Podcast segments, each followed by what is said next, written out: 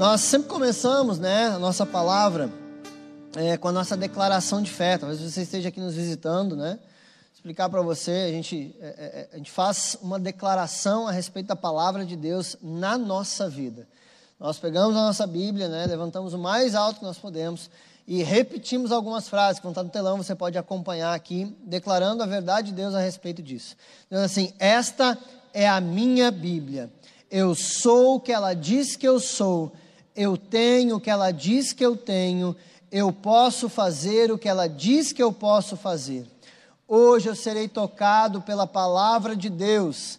Eu audaciosamente confesso que a minha mente está alerta, que o meu coração está receptivo e eu estou pronto para receber a incorruptível, a indestrutível, sempre viva semente da palavra de Deus. E eu nunca mais serei o mesmo Nunca, nunca, nunca, no nome de Jesus. Amém. Senhor, a tua palavra será lida, pregada, e é ela, Senhor, quem dá o fruto necessário. Nós não nos apoiamos, Senhor, como a tua palavra diz, nós não nos apoiamos no nosso próprio conhecimento, no nosso próprio entendimento. Nós nos apoiamos na, no poder que há na tua palavra.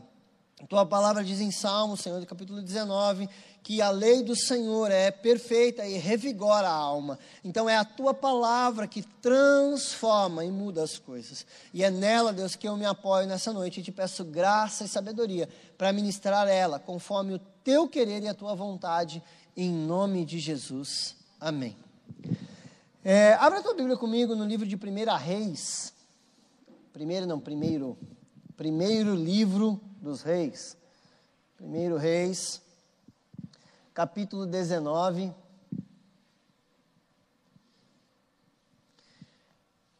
Primeiro Reis, capítulo 19. Nós vamos ler alguns versículos do capítulo 19, é uma história bem conhecida.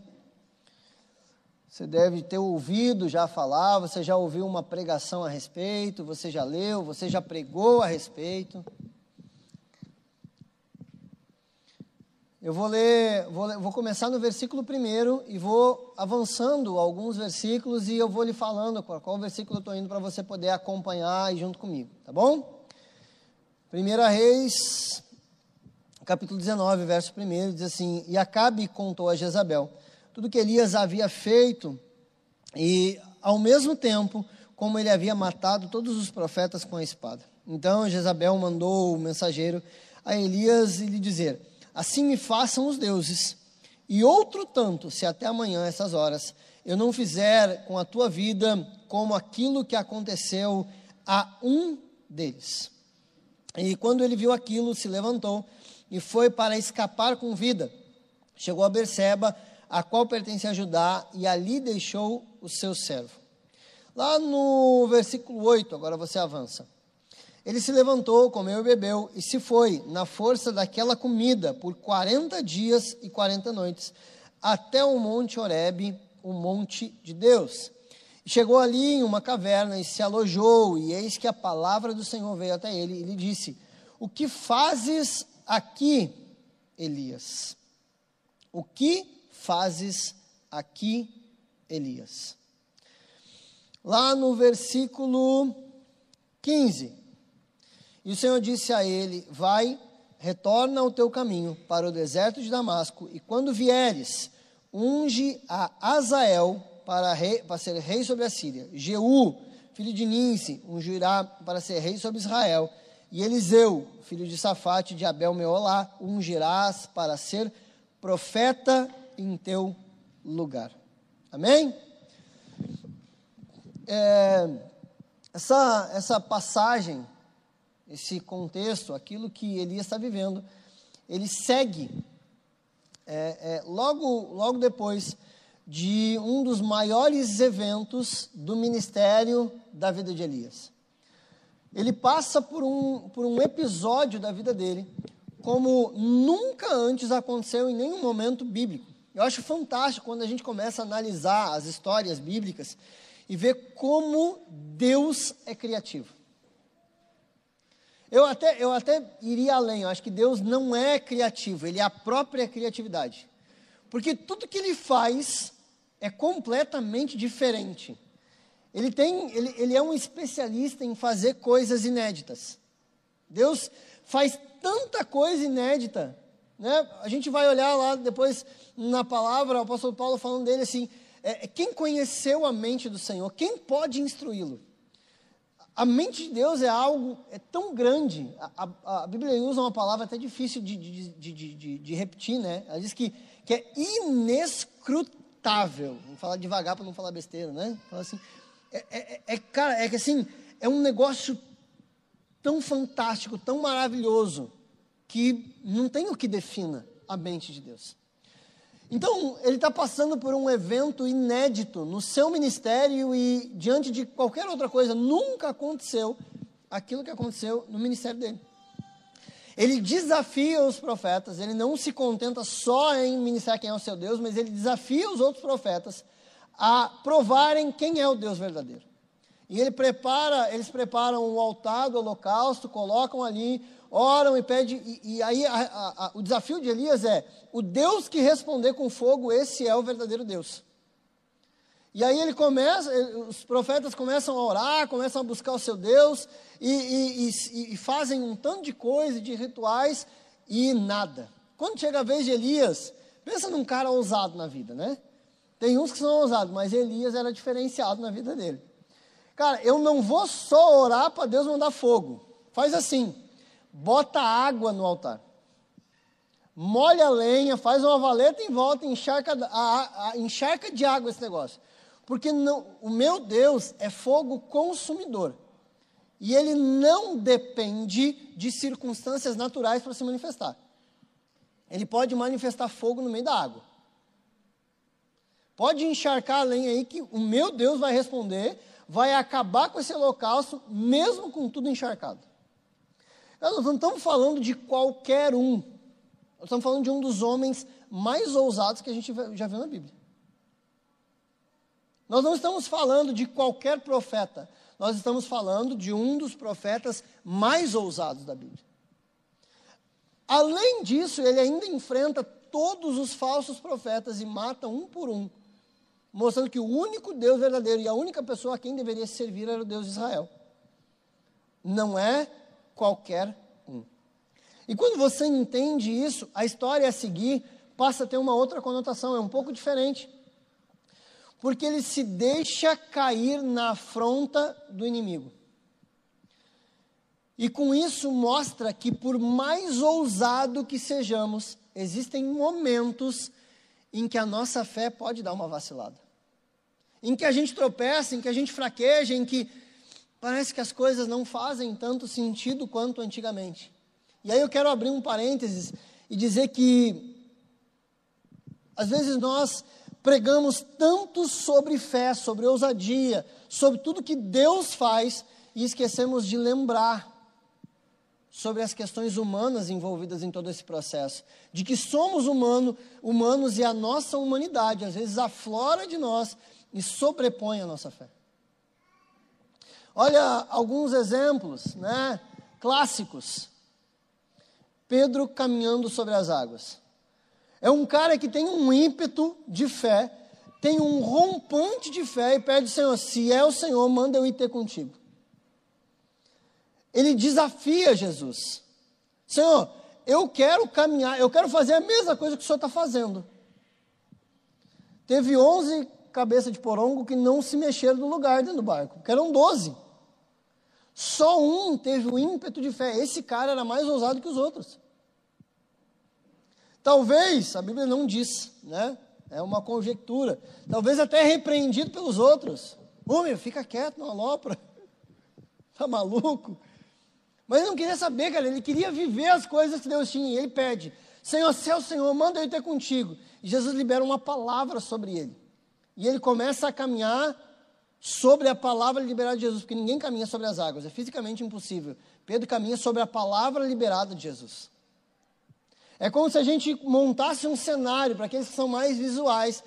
Jesus fala, e Jesus é incrível, né? É, é, Senhor, eu quero caminhar sobre as águas. Jesus vem. A gente dá uma enfeitada nas orações que a gente quer milagre, né? Jesus disse: Vem. Sério? Só diz isso. É, imagina, materializando, assim, como se aquela palavra, vem, tivesse virado um chão sólido para Pedro caminhar. Aquela palavra está sobre as águas e Pedro está caminhando sobre a palavra liberada de Jesus. É o ímpeto de fé. Aquele ímpeto, em algum momento, fraquejou. E, e cara, eu, eu, eu, sempre fiquei meio é, é, inquieto com essa passagem, porque Jesus, além de se importar com ele, repreende ele. Porque Jesus se importa conosco no momento que a nossa fé fraqueja. Tanto se importa que ele vai a Pedro, estende a mão e levanta Pedro sobre as águas e o conduz de volta para um lugar seguro. Esse é o cuidado de Deus, ele sabe que a nossa humanidade, por certas vezes, sobrepõe a nossa fé. Que a nossa fraqueza, por vezes, vai aflorar e a fé vai ser escondida, porque somos humanos. Ele se importa com Pedro, vai ao, ao, encontro de Pedro, estende a mão, tira Pedro da água e leva de volta para o barco e repreende. Ele disse cara, sério? Tem onze cabeçudos que não fizeram nada, Jesus repreende o cara que falou que foi. E ainda diz para ele assim, homem de pequena fé. Eu disse assim, puxa vida. Se o cara que andou tem pequena fé, os outros não têm nada então, né? Imagino eu. E certa vez eu tive um entendimento disso a partir de um livro maravilhoso, indico demais. É um livro escrito pelo pastor Richard, junto com o pastor Márcio Valadão. o livro se chama Os Paradoxos de Deus. As coisas que Deus faz que parece que não encaixa de jeito nenhum. Sabe que é uma, o menor, o servo sendo maior, aquele que mais dá é o que mais recebe. Essas coisas assim que, mano, não está certo isso aqui. E ele fala sobre essa repreensão e ele usa o entendimento de que a palavra pequena não se fala de tamanho, mas de tempo que Pedro teve a capacidade de se mover no ímpeto da fé, mas não teve a constância de continuar caminhando com a mesma fé de que ele saiu do barco. Porque no meio do caminho, às vezes eu me esqueço do ímpeto de fé que me moveu do lugar. São ímpetos de fé que nos fazem dar saltos e começar uma caminhada. Mas esses mesmos ímpetos de fé que nos fazem saltar para fora do barco precisam nos sustentar enquanto nós estamos caminhando naquela palavra liberada. Você consegue entender isso? Então, quando Jesus repreende ele, está dizendo assim: Pedro, aquela mesma fé que você tinha para sair do barco, você deveria ter continuado caminhando. A sua fé não pode ser vivida por momentos, ela precisa ser vivida de forma constante. Jesus estende a mão, levanta e o repreende. Porque Deus repreende e ensina aquele que está disposto à correção. Aqueles outros nem quiseram sair do lugar onde estavam. Não tiveram fé suficiente, nem ao menos para falar com Jesus. A nossa fé, e isso vale como ensinamento para você, que o que move Deus não são os nossos sentimentos ou o nosso desespero, o que, o que move Deus é fé. Jesus se moveu em direção a Pedro, levando ele de volta para o barco pela atitude de fé de Pedro. Olha outro episódio em que Deus se importa com a incredulidade. A Bíblia diz que em certo momento, Tomé precisaria ver as feridas de Jesus para crer na sua ressurreição. Tomé era mais ou menos o cara que emprestava o seu espírito crítico para dar equilíbrio para os doze. Né? Vem quando Tomé entrava no negócio, dava uma criticada e equilibrava as coisas. Sabe uma coisa que a nossa incredulidade precisa ser, precisa ser verdadeira diante de Deus. Porque às vezes nós estamos manifestando diante de Deus uma fé falsa. Uma fé fingida. E Tomé, pelo menos, teve a graça de ser verdadeiro muitos outros discípulos não estavam acreditando. As, o livro de Marcos fala que as mulheres saíram do sepulcro, falaram com os discípulos e os discípulos não acreditavam. Nem os discípulos estavam certos da ressurreição de Jesus. Tomé disse que enquanto eu não ver as suas feridas. E o que, que Jesus faz? Jesus encontra Tomé e mostra para ele. Deus se importa com os nossos momentos de incredulidade. Sabe por quê? Porque a Bíblia diz que Ele é o autor e o consumador da nossa fé. É Ele próprio que gera no nosso coração a fé que Ele mesmo alimenta. Naqueles momentos de incredulidade, Deus é o maior interessado em ativar a fé no nosso coração. Ele vai até Tomé e diz para Tomé: toca. Eu estou parafraseando aqui o contexto todo para ganhar mais tempo, mas toca. Se o que tu precisava era ver, veja. Às vezes a gente coloca Tomé como um personagem quase, a gente quase sataniza a incredulidade de Tomé. Mas incredulidade não é satânico, é humano. É humano. A nossa humanidade, as nossas, as nossas racionalidades nos impedem às vezes de viver fé. Mas nesse contexto precisamos ser verdadeiros, Senhor, eu não consigo enxergar, eu não consigo crer. Eu preciso que o Senhor gere no meu coração esses ímpetos de fé, porque eu não estou conseguindo. Eu sei que é o Senhor falando, eu sei que foi o Senhor que liberou a palavra, eu sei que foi o Senhor que me chamou para andar sobre as águas, eu sei que foi o Senhor que disse que morreria, eu sei que foi o Senhor que disse que ressuscitaria, mas tem momentos que eu não consigo acreditar. E é mais ou menos o que nós estamos vendo aqui, voltando lá para Elias. Elias está vivendo esse momento de incredulidade. Depois de viver um, um, tempo extraordinário do ministério dele, ele sofre uma ameaça, ele é intimidado por Jezabel.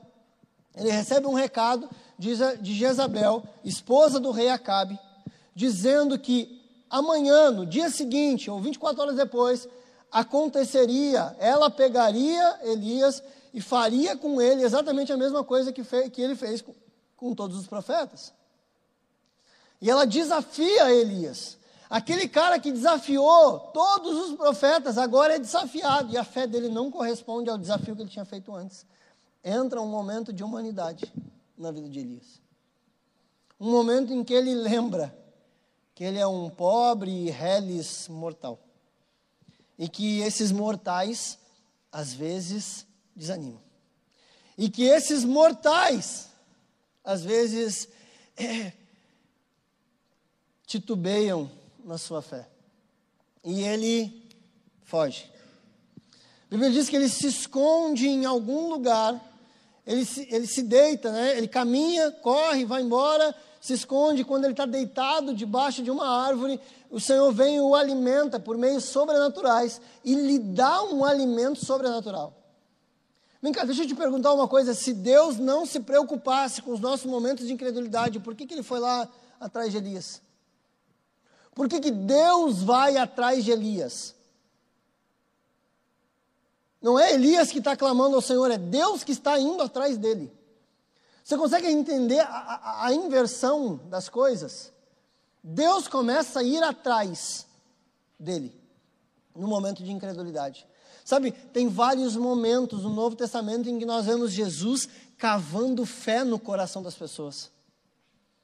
Aquele diálogo em que ele tem com, com a mulher é, Fenícia, que ele diz que está falando de um contexto de salvação, dizendo assim: olha, não é lícito eu tirar a, a, a, o pão da boca dos filhos do povo de Israel para dá-lo aos cachorrinhos, ou seja, outra nação, porque eu vim primeiro para Israel. É isso que ele está dizendo ali. E aquela mulher, num ímpeto de fé, ela entra num processo de humilhação. Ela diz: Senhor, eu não preciso do pão, eu, eu posso comer das migalhas que caem, elas são suficientes. As migalhas que o Senhor tem para dar vão suprir toda a minha fome. É isso que ela está dizendo. Senhor, o Senhor não precisa nem me dar tudo, o Senhor me der um pouquinho, eu sei que eu vou ficar completamente saciado. Sabe? Quando Jesus está tá gerando aquela palavra, ele está cavando fé no coração daquela mulher, ele está levando ela a um estágio de dependência. Ela, ele está levando ela a um estágio em que o, ele seria a única resposta possível para ela. Tem situações em que nós vivemos e chegamos em que a única resposta possível se chama Deus.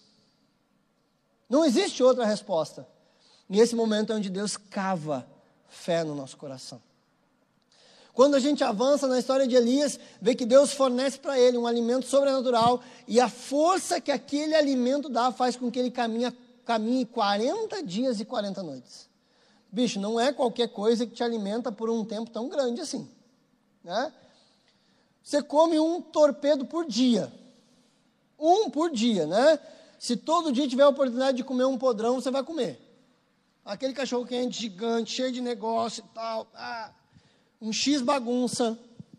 Mano. E se deixar, você come todo dia. Tô certo ou tô errado? Tá certo sim, eu sei que é. Dá a oportunidade de comer, comer X todo dia, você vai comer X todo dia. É só ter grana para manter o X, né? é só ter grana. Deus fornece para ele um alimento que faz com que ele caminhe 40 dias e 40 noites. Deus está sustentando ele ao longo do processo de incredulidade. Deus está conduzindo ele para um lugar onde Deus se revelaria e mudaria o conceito dele. Quando ele caminha, ele chega até um ponto em que ele se esconde em uma caverna. Caverna normalmente tem um, um, um, um simbolismo, um, simbolismo de, de, de, de, se afastar. Né? Quando ele entra na caverna, ele se afasta das pessoas, do convívio, inclusive de Deus. A intenção dele é, não, mas a gente vê em outro momento que não tem como se afastar da presença de Deus. Salmo diz que se eu subir ao mais alto monte, ali tu estás. Se eu descer ao mais profundo vale, o Senhor estará comigo. Não tem aonde nos escondemos de Deus, não tem como escondermos a nossa incredulidade de Deus. Só que nós insistimos em não ser sinceros com Deus, em chegar em determinados momentos e dizer assim: Não, Senhor, eu sei que o Senhor pode fazer, eu sei que o Senhor faz, aquele ar de religioso, arrogante. Deus não está preocupado com a eloquência da sua oração, Deus está preocupado com a sinceridade da sua oração. É muito mais importante e muito melhor respondida uma oração sincera do que uma oração eloquente. Talvez tenha momentos que você vai chegar assim, Senhor, eu sei que o Senhor pode.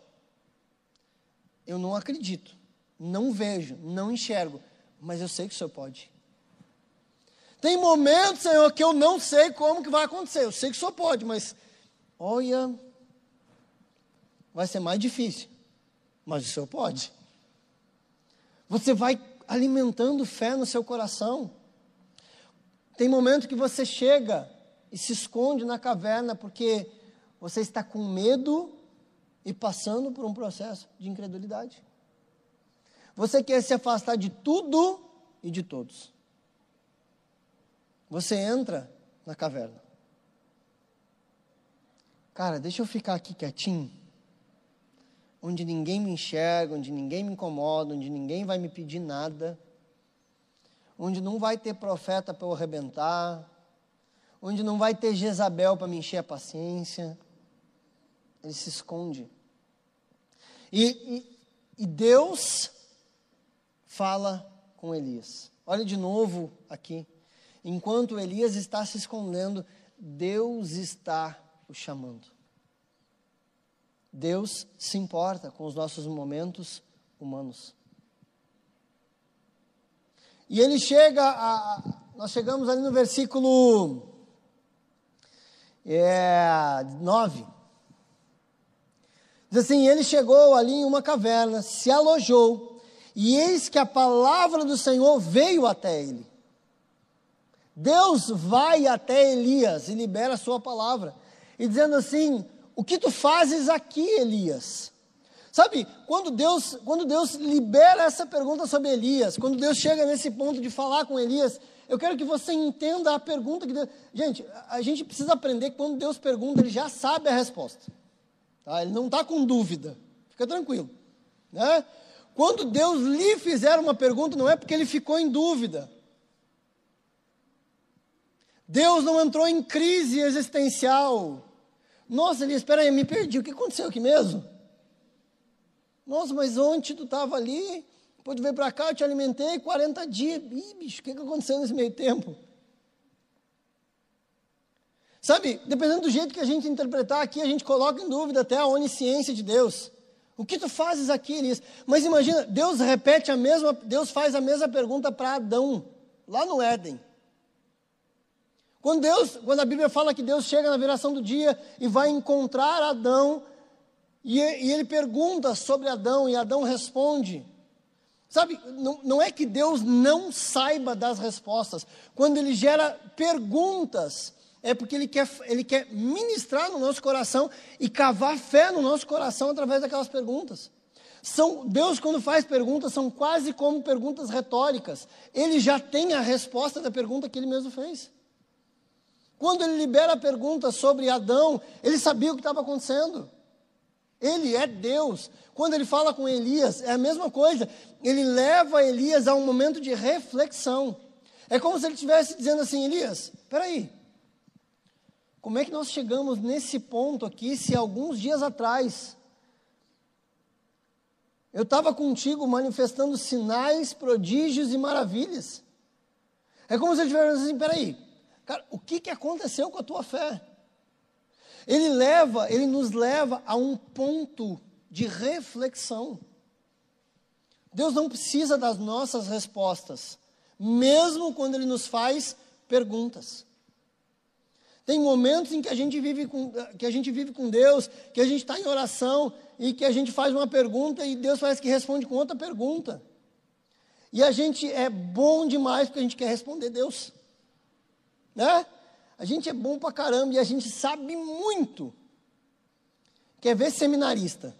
Cadê os carismáticos aí? Tem carismático aí? Carismático gosta de responder para Deus. Porque ele sabe tudo de Bíblia, né? Ele está no seminário. Não, aprendi isso. Deus fez a pergunta. Não, Deus, espera aí que essa eu sei. Deixa para mim que senta aí que eu vou lhe ensinar como é que faz. Volta a botar Deus sentado na poltrona e pregar para Deus. Esses momentos de dúvida nos levam a momentos de reflexão, de olhar o que Deus tem feito na nossa vida. Elias, o que, que aconteceu? Meu amigo, há poucos dias nós estávamos vivendo coisas inéditas. Eu e você. E agora você está numa caverna. Agora você está chegando num ponto em que você está escondido de todo mundo. Sabe, tem momentos que Deus vai te levar a um ponto de reflexão, para questionar, inclusive, o que você fez com a sua fé. E a resposta vai ser sempre de volta para Deus. Olha, olha a continuidade do processo. Deus começa então a mostrar para Elias que ele é infinitamente criativo. Porque a resposta que Elias espera talvez viria com o poder sobrenatural que ele viu manifestar anteriormente. E nesse ponto aqui Deus quer mostrar a Elias, eu não preciso fazer as coisas sempre do mesmo jeito, eu faço do jeito que eu quiser. Há poucos dias atrás ele tinha vivido o poder sobrenatural do fogo consumidor vindo do céu e reganhando com o troço todo. Agora, o que ele estava fazendo é diferente. O primeiro vento vem, a Bíblia diz que vem um vento forte que racha montanhas, que divide não sei o quê. Está aí, lê comigo aí, ó. É, versículo 11 diz assim: Ele disse: Sai, ponte de pé sobre o monte diante do Senhor. E eis que o Senhor passou por ele, um vento grande e forte rasgou os montes, fez em pedaço as rochas. Gente, vento que faz rocha em pedaço. Você entende o que, que é isso? Nunca vi, mas está aqui. Tamanho era a força daquilo que estava acontecendo. Vento rasgando rocha. É isso que está acontecendo, é isso que a Bíblia está dizendo. A manifestação de poder era tão grande que o vento rasgava a rocha. Mas o Senhor não estava no vento. Depois, então, vem um terremoto, mas o Senhor não estava no terremoto. E depois do terremoto, um fogo. Ah, agora Deus veio, né? Porque era fogo antes e Deus não estava no fogo.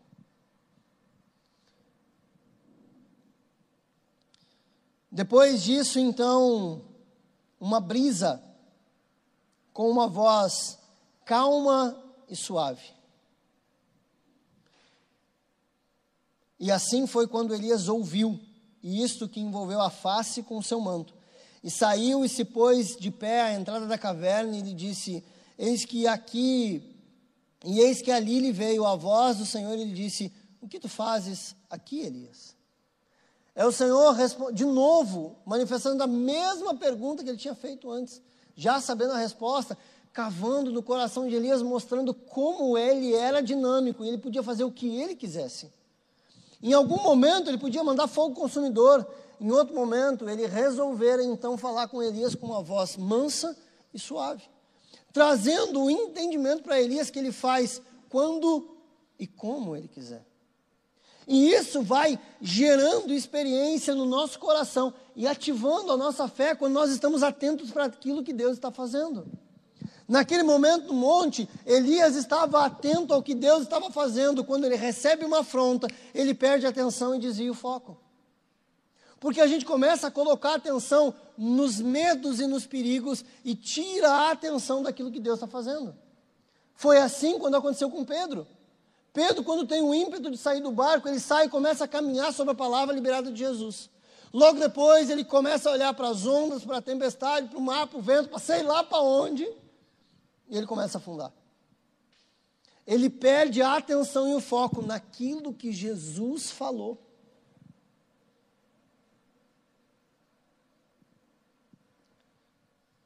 Elias tinha ouvido resposta de Deus materializada. Você consegue entender o que é uma resposta materializada? Uma coisa é você vir compartilhar uma experiência comigo. Pastor, Deus falou comigo. Aleluia, o que foi? Falou isso, isso isso. Glória a Deus. Outra é uma resposta materializada. Sim, pastor, Deus me respondeu. O que foi? Mandou fogo do céu, acabou com tudo. Não é uma resposta audível, é você ver a manifestação sobrenatural de Deus. É isso que Deus estava fazendo, Deus estava respondendo de forma materializada para Elias. Elias recebe uma afronta e desvia o foco daquilo que Deus pode fazer. Quantas vezes você faz isso? Quantas vezes você desvia o foco daquilo que Deus está fazendo e começa a olhar para as circunstâncias ao seu redor? Peraí, cara, eu já te respondi de um jeito. Eu já materializei a sua oração de uma forma inédita. E você perdeu o foco nisso. Sério que a sua atenção está numa afronta de uma mulher? Sério que você está com medo do que ela pode lhe fazer? Diante do que eu fiz, Elias. Entende quando Deus pergunta para Elias: Elias, é sério, o que, que a gente está fazendo aqui? E cara, o diálogo que se segue é fantástico. Ele, ele continua, ele, sim, ele, ele entende então que Deus está falando, Deus está mostrando mais uma vez para ele que é extremamente dinâmico e resolve as coisas do jeito que ele quiser. E ele continua falando assim. É, ele diz então: O que fazes aqui, Elias? E ele diz: Tenho sido muito ciumento pelo Senhor, Deus dos exércitos, ou zeloso, em algumas palavras, está dizendo assim: Senhor, eu tenho te servido, eu tenho cuidado das tuas coisas, Deus. Cara, não responde para Deus. Ele está querendo responder a pergunta que Deus fez. Cala a boca, mano. Fica quieto. A intenção dele é responder para Deus: Senhor, eu tenho sido tão zeloso. A gente quer argumentar para Deus responder nossa oração, não quer? Ou vai dizer que é só eu, o pecador, que faz isso? Porque a gente, quando chega diante de Deus, a gente começa a apresentar a razão para Deus responder nossa oração, não faz?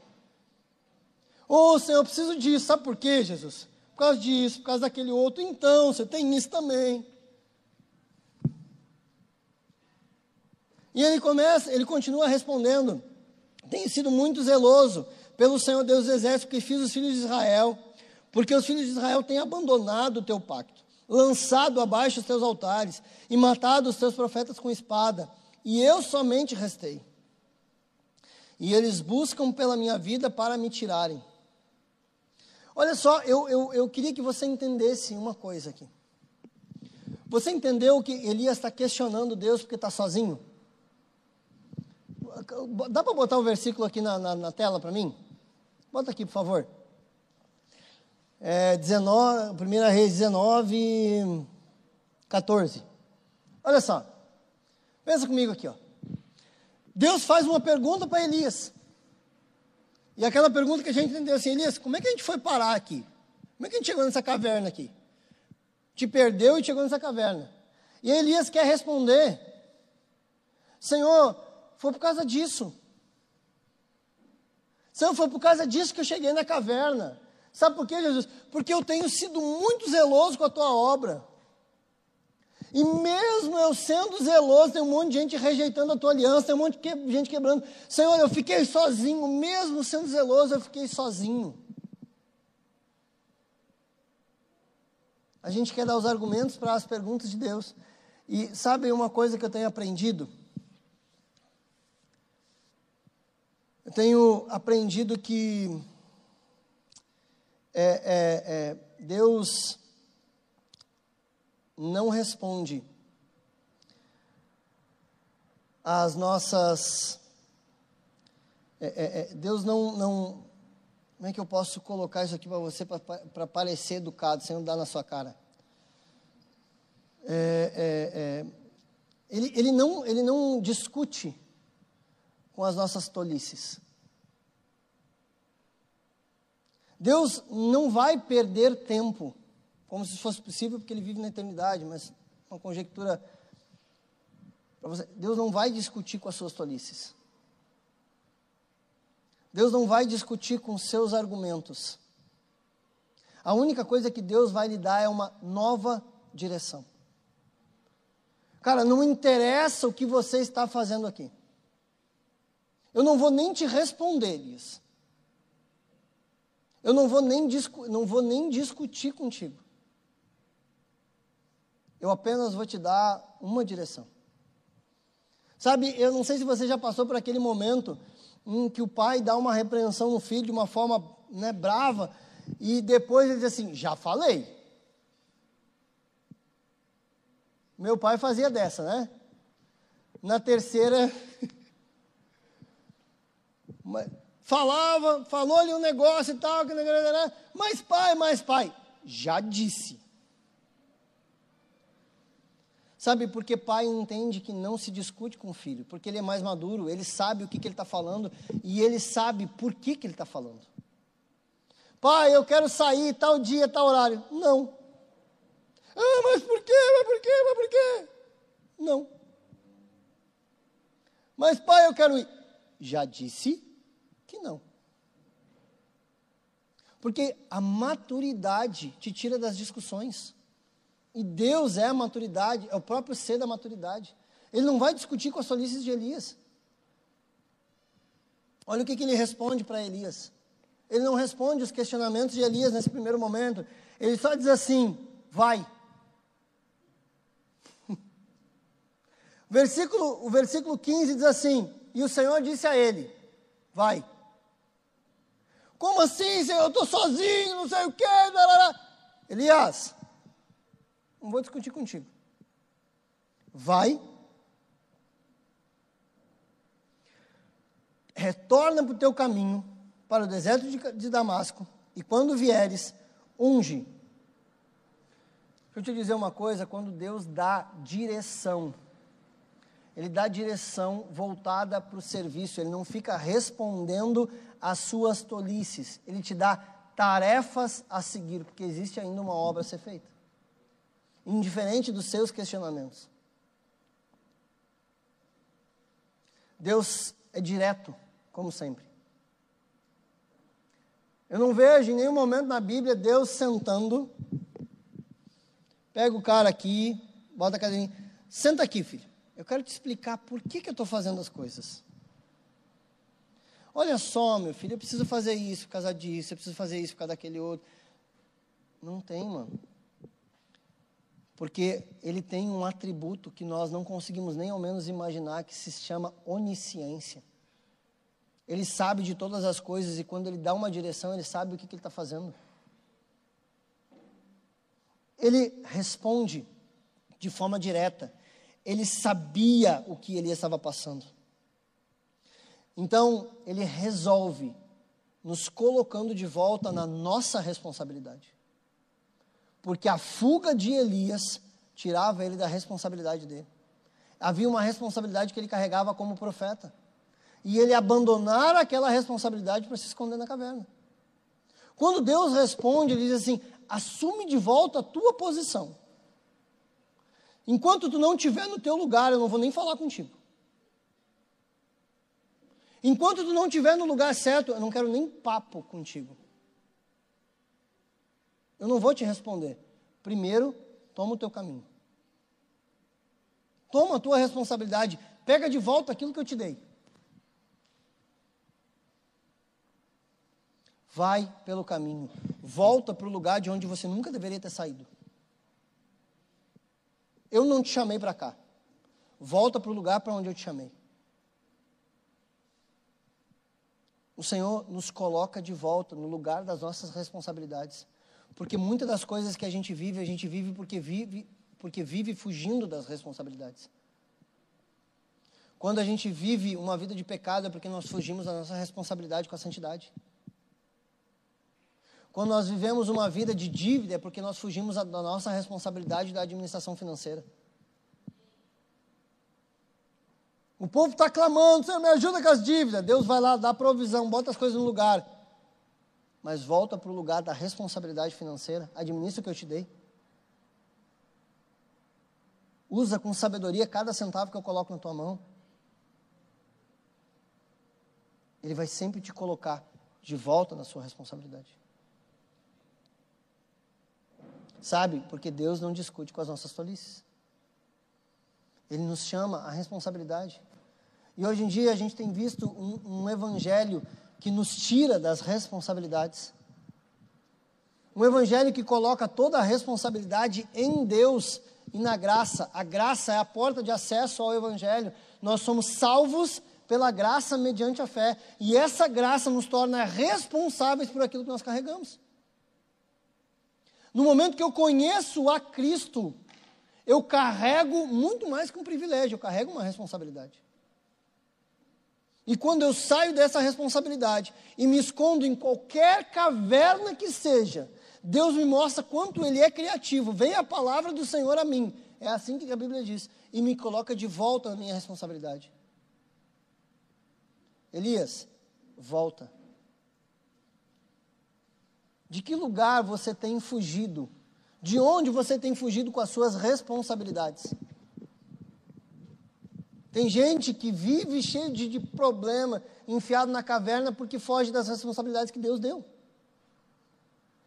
Tem gente que Deus chamou para o pastoreio, para a liderança, para a direção, Deus chamou para frente da batalha e quer se esconder dentro de caverna e vive uma vida de crise de fé e existencial com um monte de coisa porque está no lugar errado. Deus não levou para a caverna, Deus mandou voltar para frente da batalha. Chamou de volta a responsabilidade. E enquanto eu não vivo essa responsabilidade, eu não vivo a plenitude do que Deus tem. Elias estava vivendo sobrenatural e se enfia na caverna. Deus chama ele de volta assim: Elias, volta para lá. Entende por que, que Jesus repreende Pedro? Ele chama Pedro de volta à responsabilidade. Quando ele caminha, afunda, Deus se importa, toma ele pela mão, conduz de volta para o barco e diz assim: Ei, tu tem uma responsabilidade. A responsabilidade é de caminhar na palavra que eu liberei. A tua responsabilidade é de exercer fé, não só quando você caminha, quando você começa a caminhar, mas enquanto você está caminhando. Porque a gente desiste da fé no meio do processo, a gente não desiste no começo. Porque a palavra inspira.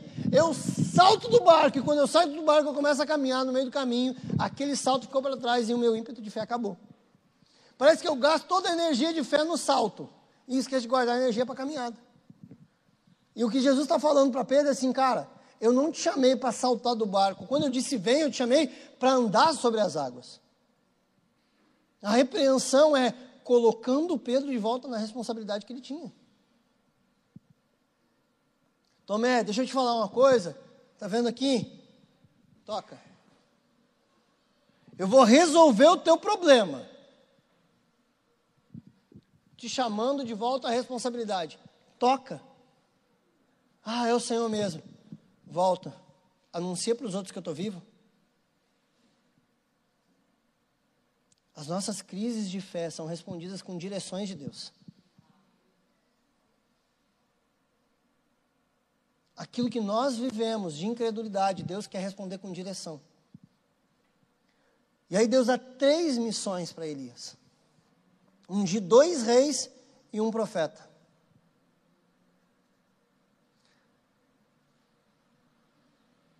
E sabe o que, que acontece? Esses, essas três pessoas que Elias unge seriam as pessoas que resolveriam, dentro da sua geração, o problema da idolatria. Esses três homens que Deus levanta através de uma direção, eles resolveriam na sua geração o problema da idolatria. Quando Deus responde com direção, é porque Ele tem problema para resolver, para que você seja resposta para aquilo que Ele está lhe pedindo. Deus usa Elias, volta, unge um, unge dois, unge três. Eu preciso desses caras. Olha o nível de produtividade da vida de Elias, para que ele tivesse que ungir três pessoas para fazer o serviço de uma. Deus agora está dizendo assim: para que resolva esse problema que eu te chamei para resolver, agora precisa ungir três. Porque em algum momento andou em incredulidade. Precisa voltar a tua responsabilidade. Mas agora eu vou botar outro no teu lugar. Tem momentos em que Deus vai levantar outro para cobrir o nosso lugar, porque a gente teve a crise de fé. Deus vai nos sustentar, vai nos amar, vai nos colocar no lugar certo, mas vai levantar outro. Vai colocar, vai dar responsabilidade para outras pessoas. E a gente acaba não vivendo tudo que a gente precisava viver por uma verdade posicional. Porque nós nos posicionamos da forma errada. Deus se importa, dá a direção, mas existe um trabalho a ser feito.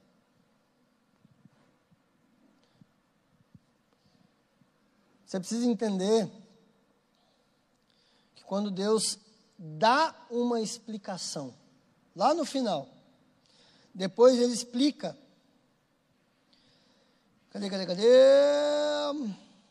Perdi o versículo, não anotei aqui. Quando ele fala dos sete mil, ajudei eu a achar.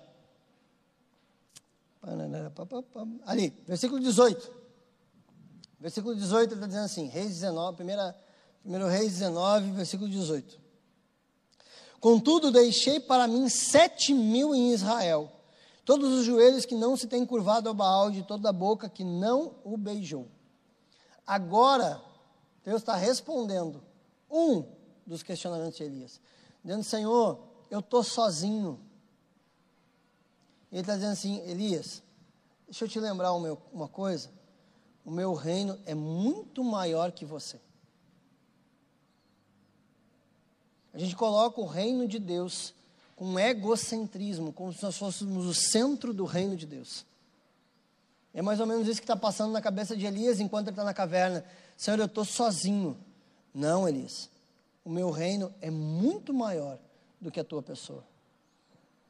Quando a gente toma essa direção de Deus e começa a servir e começa a produzir para o reino, o que o Senhor está dizendo é: existe muita gente que eu estou usando. Você é uma delas. Você é importante, você é especial. Mas não é melhor que os outros. Você não é maior que ninguém. Eu tenho sete mil. Meu reino é muito maior do que isso. E sabe quando, quando Deus responde, sabe qual é a intenção de Deus? Nos colocar no nosso lugar. Quando Deus responde, Deus está colocando Elias de volta no lugar dele. Você é importante, o seu trabalho é essencial, mas é muito maior do que a sua pessoa. Existem alguns pregadores que têm colocado essa essencialidade do eu. Eu sou mais importante que tudo. Não. Eu sou um instrumento de Deus para aquilo que Ele está fazendo e eu não sou único. Eu sou importante. Eu sou muito importante. Mas tem muito mais gente que está fazendo isso. Tem muito mais gente que está sendo usada por Deus. Deus responde às nossas crises de fé com direções para que nós possamos tomar o nosso lugar no reino e o reino continue andando. Porque o reino vai andar, comigo ou semigo. Ele me coloca dentro do propósito que Ele está fazendo. Toma o teu lugar, faz o que eu te mandei, porque o reino precisa avançar, Elias. Qual é a responsabilidade que você precisa assumir nessa noite? Qual é a posição que você precisa tomar nessa noite? Qual é a direção que Deus está te dando para te colocar no lugar certo? O que você precisa fazer? Qual é a posição? Em outras palavras, se Deus fosse mais direto, Deus olhasse cara a cara e eu pudesse falar o que Deus, eu falaria assim, mano, toma vergonha da tua cara. Deus é bem mais querido, né? Que eu. Bem mais. Qual é a posição que você precisa tomar hoje? Em que lugar, em que caverna você está? Na caverna, nossa, mas eu me converti agora. Na caverna de, ah, eu não sei ainda o que fazer. Sabe, um tanto de gente assim, ah, pastor, eu não sirvo porque eu não sei onde servir. Então vai servindo até descobrir onde é que tem que servir, cara. Ah, eu quero uma direção específica. Daí fica 43 anos e 3 dias Acho que Deus está falando aqui hoje. Cara fica esperando o resto da vida para Deus dar uma direção específica e não faz nada. Quando Deus já deu direção, vai. A primeira ordem de Deus é vai. Depois ele completa. Unge fulano, unge fulano e unge fulano. Mas a primeira ordem é vai. O cara fica a vida inteira procurando o ministério certo para servir, a igreja certa para servir, o negócio, o lugar, a, a, a liderança certa, não sei o que certo. Ah, mano, que tédio isso. Às vezes está procurando a igreja perfeita. Cara, se achar a igreja perfeita, não entra que vai estragar ela. Não entra, deixa ela perfeita, porque ela está perfeita sem você. Se entrou, estragou. Você vai danificar o troço. Só fica olhando de longe. Vai para as imperfeitas mesmo. Estou procurando o melhor pastor.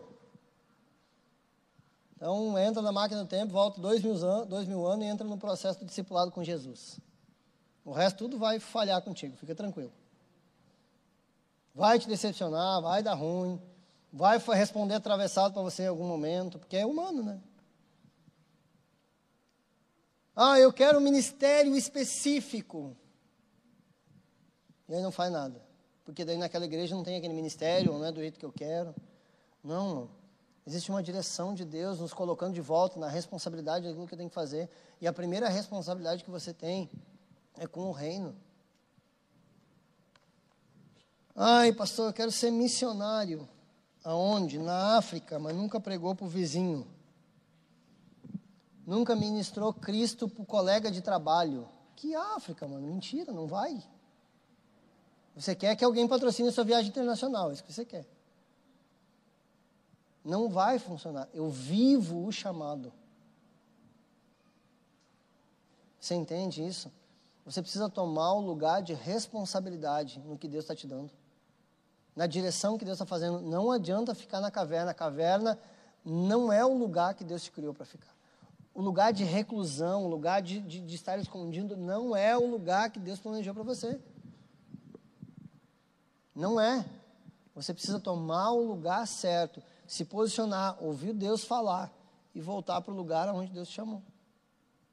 No lugar para onde Deus te chamou é um lugar de atividade. Lugar de atividade. Quantos anos frequentando a igreja, sem servir, sem ajudar, sem ser disponível no corpo? sem pertencer a um lugar. Cara, essa igreja aqui é uma coisa que a gente fala, não é um lugar para frequentar, mano, é um lugar para você pertencer, para você fazer parte, para você andar ombro a ombro, para você caminhar com a gente, para você nos ajudar no que Deus está fazendo. Você precisa pertencer a esse lugar, não vir aqui. Não, mano. O corpo precisa de você. Você é peça fundamental no corpo. Você não pode ser uma parte do corpo separada do corpo. Isso é amputação. Ah, eu sou mão, mas eu não quero ficar no corpo. O corpo é meio chato. Então amputa e morre. Né? Porque um membro fora do corpo amputado é morto. Não dá. A única mãozinha que sobreviveu foi da família Adams. Só. O resto vai morrer. ser amputado. Você precisa estar no lugar certo, você precisa responder ao que Deus está fazendo. Deus, tá, Deus te trouxe aqui, cara, para te chamar a um lugar de responsabilidade. E você precisa responder para Deus. Hoje o culto todo foi, seja a resposta de Deus. Não peça a resposta para Deus, seja a resposta de Deus. Você pode ser resposta através do dízimo, da oferta, da palavra, do serviço, da ajuda. Você precisa ser resposta de Deus. Coloca de pé por um instante, deixa eu orar com você.